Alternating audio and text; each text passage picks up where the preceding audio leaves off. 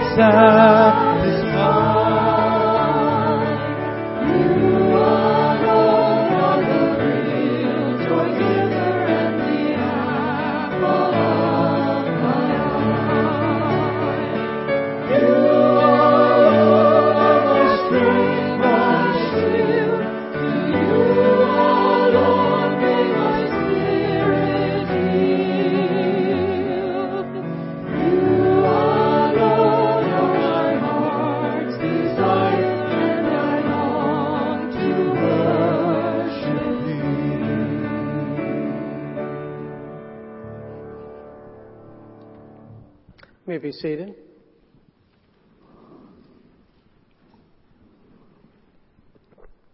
Let's recite together our faith as it is given to us through the Apostles' Creed. I believe in God the Father Almighty, maker of heaven and earth, and in Jesus Christ, his only Son, our Lord, who was conceived by the Holy Spirit, born of the Virgin Mary, suffered under Pontius Pilate, was crucified, dead, and buried. He descended into hell. The third day he rose again from the dead. He ascended into heaven and sitteth on the right hand of God the Father Almighty. From thence he shall come to judge the quick and the dead. I believe in the Holy Spirit, the Holy Catholic Church, the communion of saints, the forgiveness of sins, the resurrection of the body, and the life everlasting. Amen. Let's now turn to the Lord in prayer and we'll pray together the Lord's Prayer. Our Father, who art in heaven, hallowed be thy name. Thy kingdom come, thy will be done on earth as it is in heaven. Give us this day our daily bread, and forgive us our debts as we forgive our debtors and lead us not into temptation, but deliver us from evil. For thine is the kingdom, and the power, and the glory forever. Amen. And our Father, we do. We do give you thanks and praise that you are our Father, that you would show us such love that we might be called your children. And We thank you that we come to our Father who is in heaven who is the one who is above your creation. That you are the great King, the one who is sovereign over all. That you yourself, though we live in a world that is oftentimes filled with chaos and unsettled, that you dwell in a high and a holy place. That you are not uh, disturbed. Uh, that you are not yourself in some way troubled by what takes place in this world but that all things are working out according to your sovereign will. We pray, our Father, that we will hallow, that we would honor your name in our very worship this morning. And with that in mind, that, that we will not simply go through the motions, simply just say the words with our minds, but that our very hearts uh, will be engaged, that as we sing praises, as we pray to you, as we receive your word and uh, as we that we would truly take it to heart and honor you. We pray, our Father, for your kingdom to come. We pray for Jesus to return again. But until he does return, we pray that we would be faithful servants for your kingdom. To remember our citizenship that is in heaven. To remember our King, our Lord Jesus Christ. And may we be found faithful uh, should he return here now. We pray, our Father, that we will do your will. Do your will uh, as the angels do your perfect will even now in heaven. We pray ever mindful to keep us, keep focus, to understand what that will is.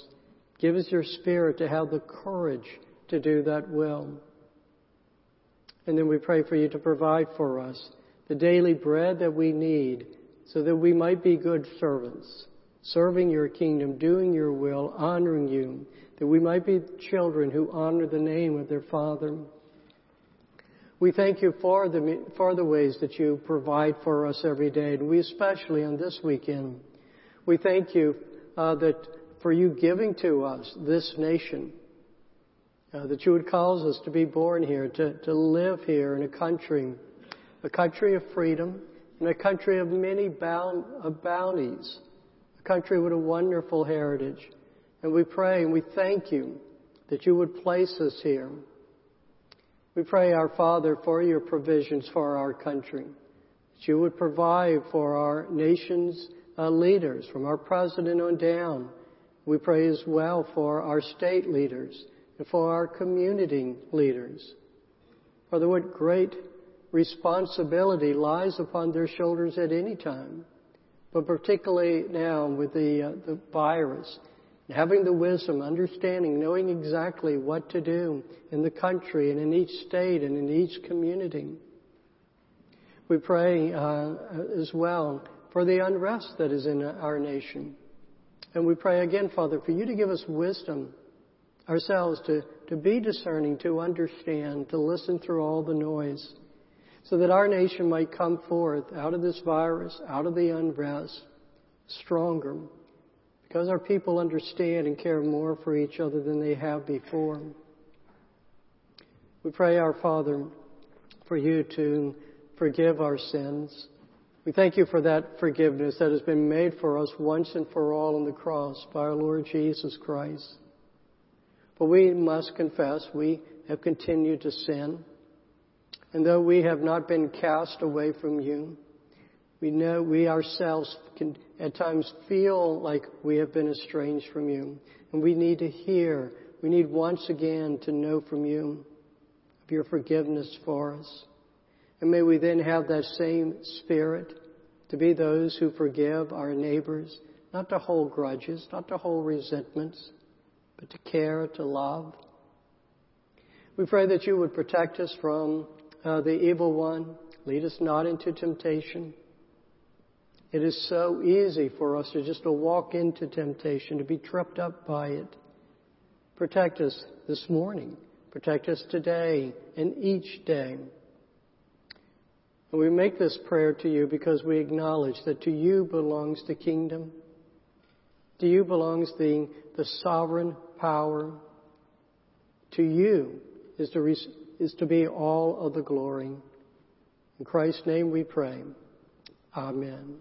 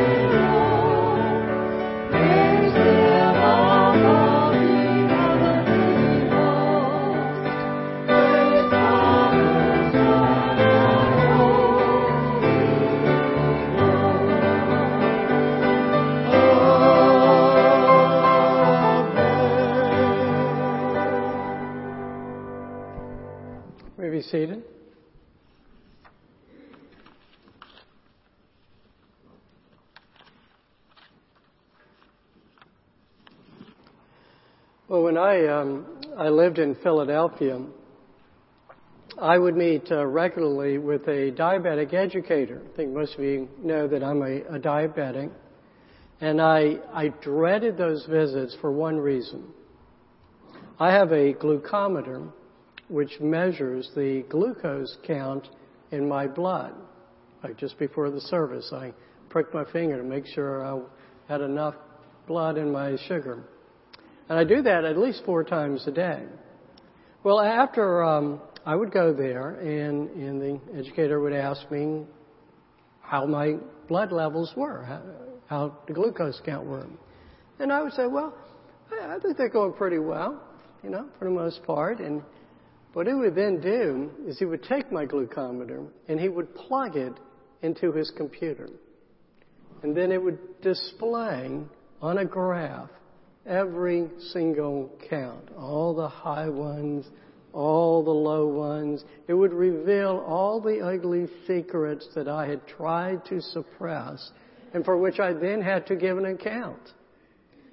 Well, in our text this morning, we re- are going to read of how we're all, all of you are in the same boat with me. Now let's review the context. Okay, our author has spent most of chapters 3 and 4 warning his readers, you remember this, not to fall into the same fate as their forefathers, the Israelites, who fell along in the wilderness. They did not make it to the promised land, and the reason was that they did not trust God.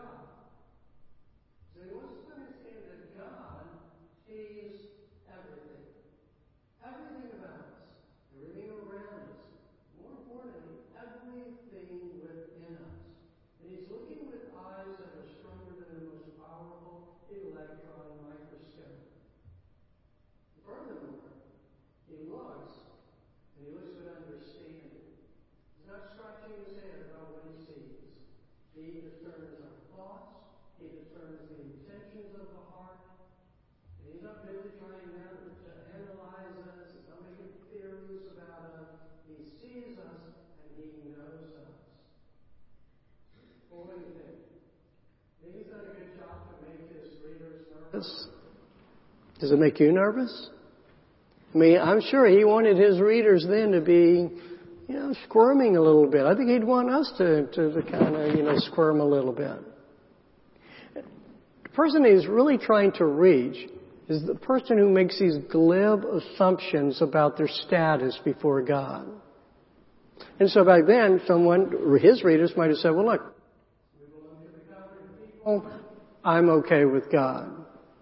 Someone today might say, well, hey, my parents raised me in a Christian home.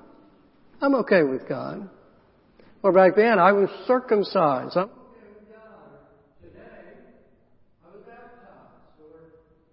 down the aisle. I'm okay with God. What's to make clear is this. God is not watching you from a distance. He's not way up there. We speak of Him up in heaven, but He's not just way up there and just watching kind of from the outside what's taking place. As God told Samuel, the Lord sees not as man sees. Man looks on the outward appearance and then he tries to figure out what's going on in his side. But the Lord looks on the heart. Now how does that comment strike you?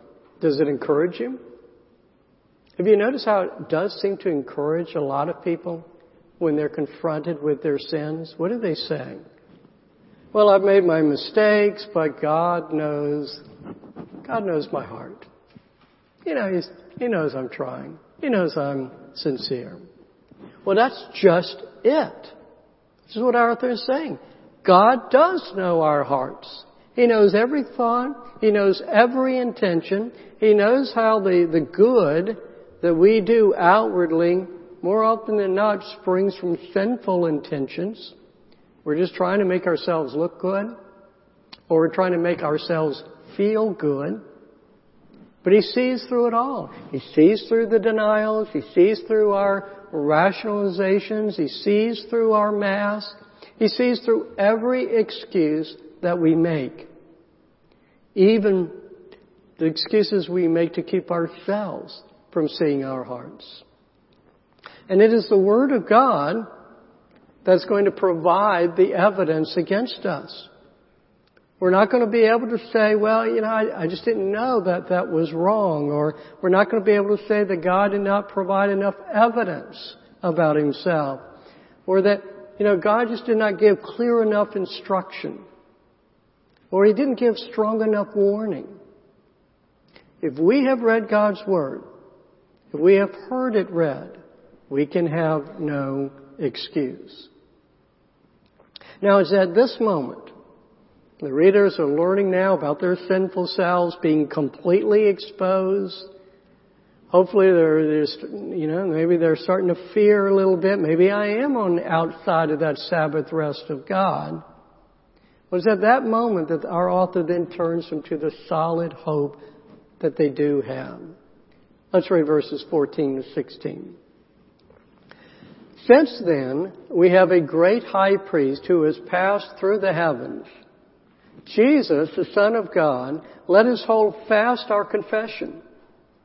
For we do not have a high priest who is unable to sympathize with our weakness, but one who in every respect has been tempted as we are, yet without sin.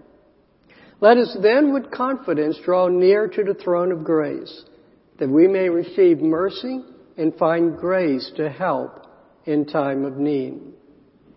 And this passage, when he starts since then, he's actually picking back up a thought that he left back in chapter 3 verse 6.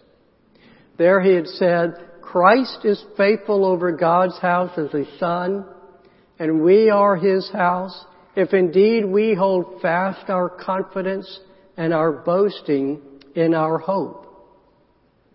So he, he's about to speak them more about Christ and then he gets distracted a little bit because he wants to make clear that his readers understand where they are not to put their confidence and their hope. It's not to put it in, in themselves, in their pedigree or in their works. So he talks a little bit about that. Now he's bringing them back to Christ. So let's go back again to verse 14. Since then we have a great high priest who has passed through the heavens, Jesus, the Son of God, let us hold fast our confession.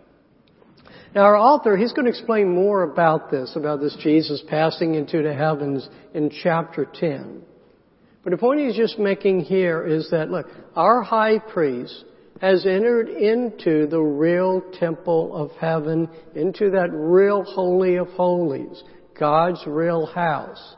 And that reality, what that means is that his sacrifice for sin was accepted.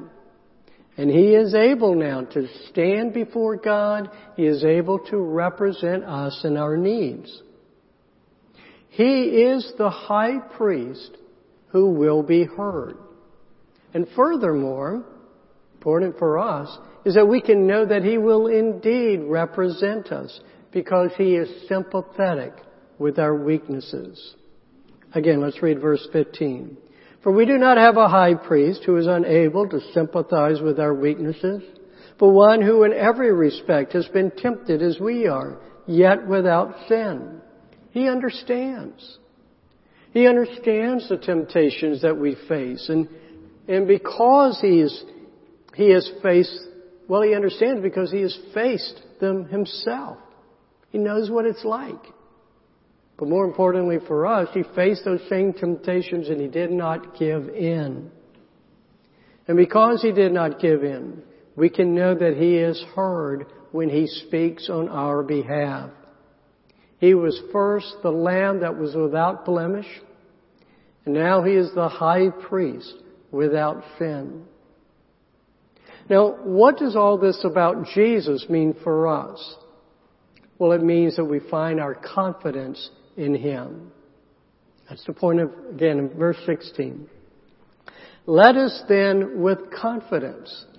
He has just undermined their confidence, you know, about uh, all about that word, how it's probing, it's probing, and it's probing.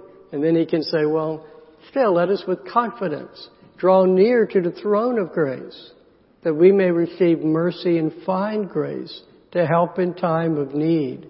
We can enter into the holy place before God's holy throne and we will find there the throne of grace. We will find not the judgment that our sins deserve, but rather mercy and grace in our time of need.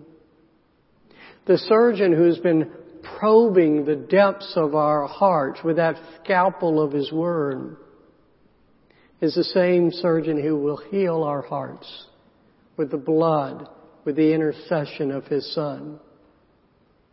Now I want you to go back also again with me to verse 14.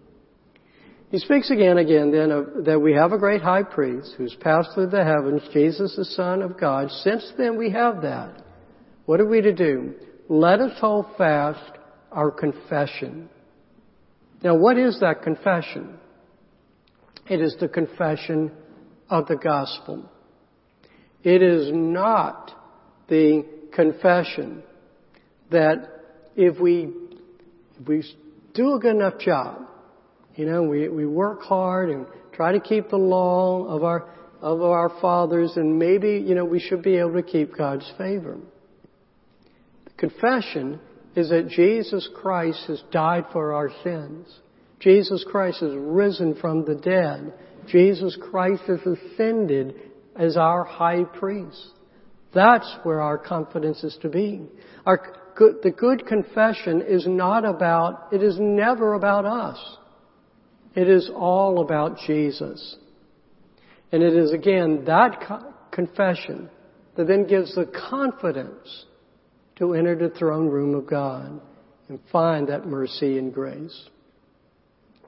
Now let's look at a couple of lessons that we can gain from this. First of all, we are to look to the Word of God. Look to the Word of God and let the scalpel do its work in us. Let it, let it probe you. Let it discern what is taking place in your thinking, in your heart.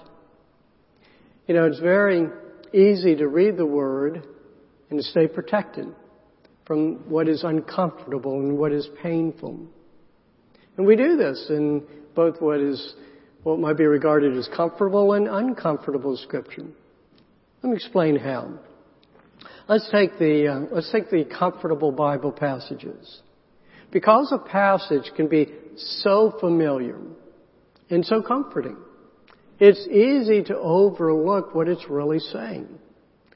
Let me give you an example of this. I was trying to think and um, think about Philippians 4:13.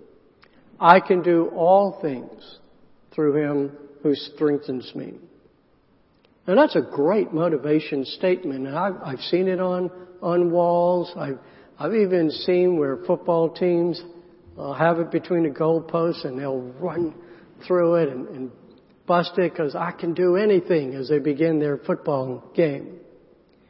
Well, the context of that verse gives it actually a different slant. Paul, who wrote it, was writing how he has learned to be content in all, but especially in difficult circumstances. The line is not about accomplishing great things, but in accepting anything, including being brought low, facing hunger, being in need. I can do all things is a statement for Paul that he can live under any circumstances. And he can do that because of his contentment that he has in Jesus Christ. And so when we look at a verse like this, are you willing, you willing to let that scripture do its probing, its penetrating into your heart and examine if that attitude really, I mean, it actually really does rest in your heart. And then there are the, the blatantly difficult passages.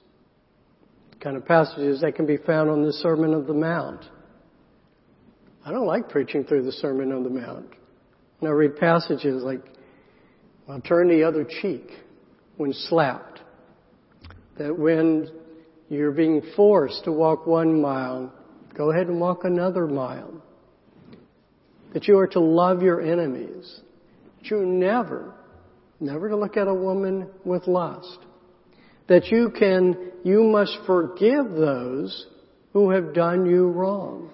And by the way, you need to be seeking forgiveness from those whom you've offended.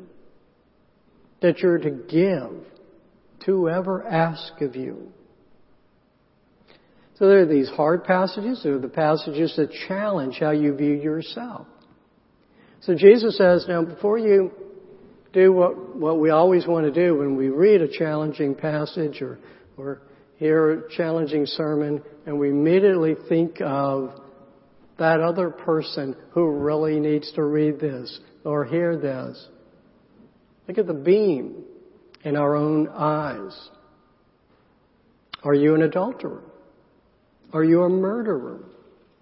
Well, it's hard to actually escape that verdict when you read something like the Sermon on the Mount. But we're to read these things and we're to let the Word sink in. We're to let the Word probe us, however painful, however uncomfortable that probing may be. Because it's only when we let it do its work, that's when the real healing can take place. That's when there can be real transformation in our lives. So we're to look to the Word of God and let that Word probe into our hearts. The other thing we're to do is to look to Jesus for our confidence and hope. The scriptures are dangerous. They can be very dangerous when they are handled without Jesus. All of those commands, all of those warnings, all of those, those rules, and it can wear you down. I mean, the apostle Peter admitted as much. When the church had its first council meeting and they're trying to figure out what to do with these Gentile converts, Peter gets up and he says, why are you putting God to the test? By placing a yoke, and he's talking about the, the laws of scripture. By put, by placing a yoke on the neck of the disciples that neither our fathers nor we have been able to bear. We can't do it.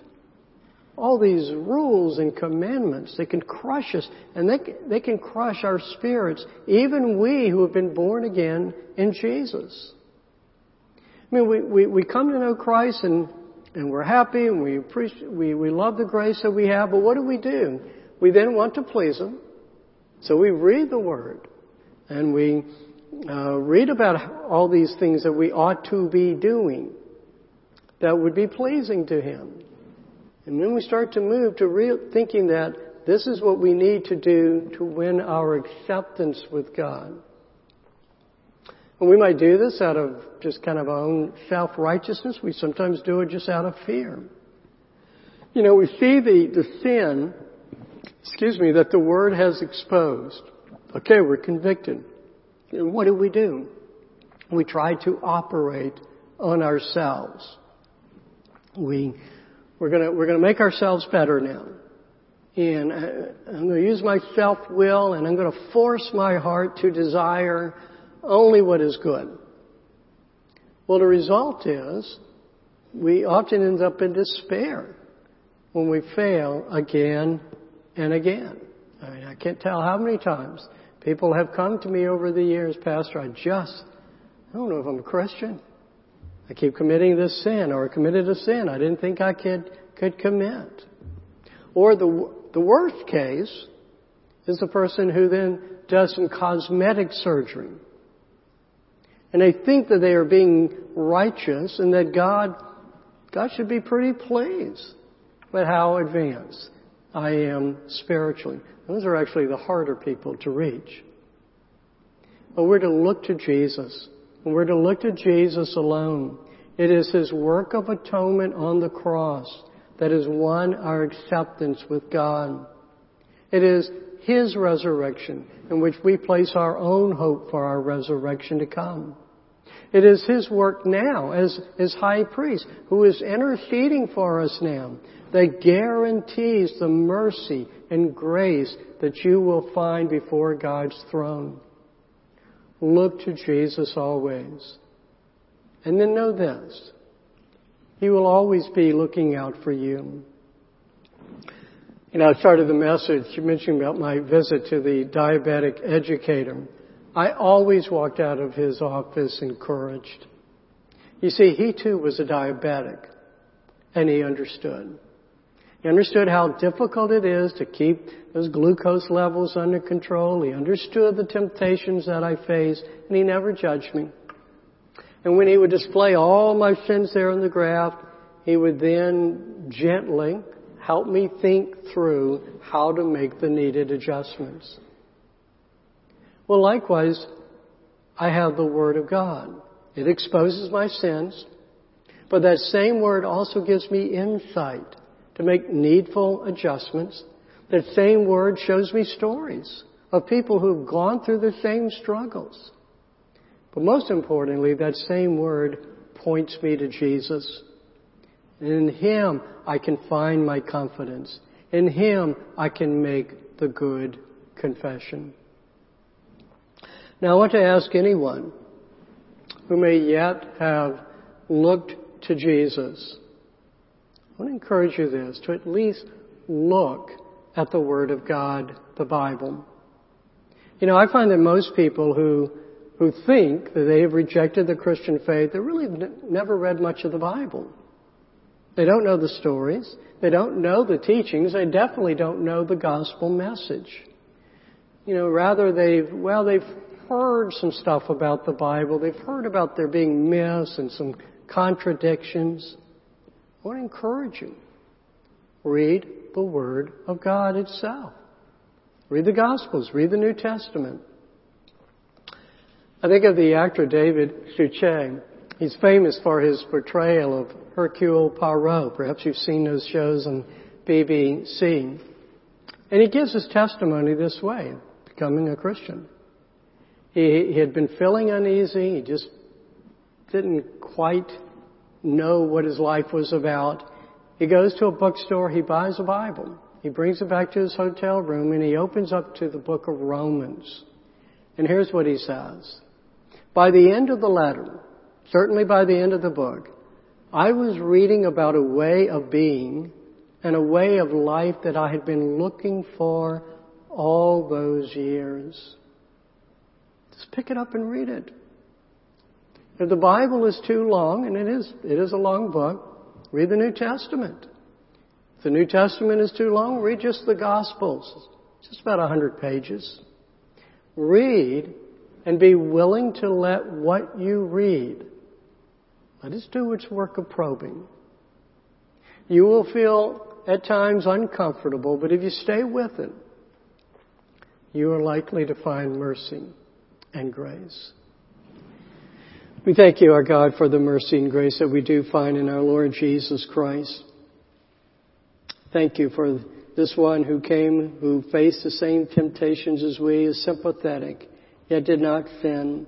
And so may the perfect sacrifice is now our perfect high priest, who even now at this moment is praying for us. We thank you. In his name we pray. Amen.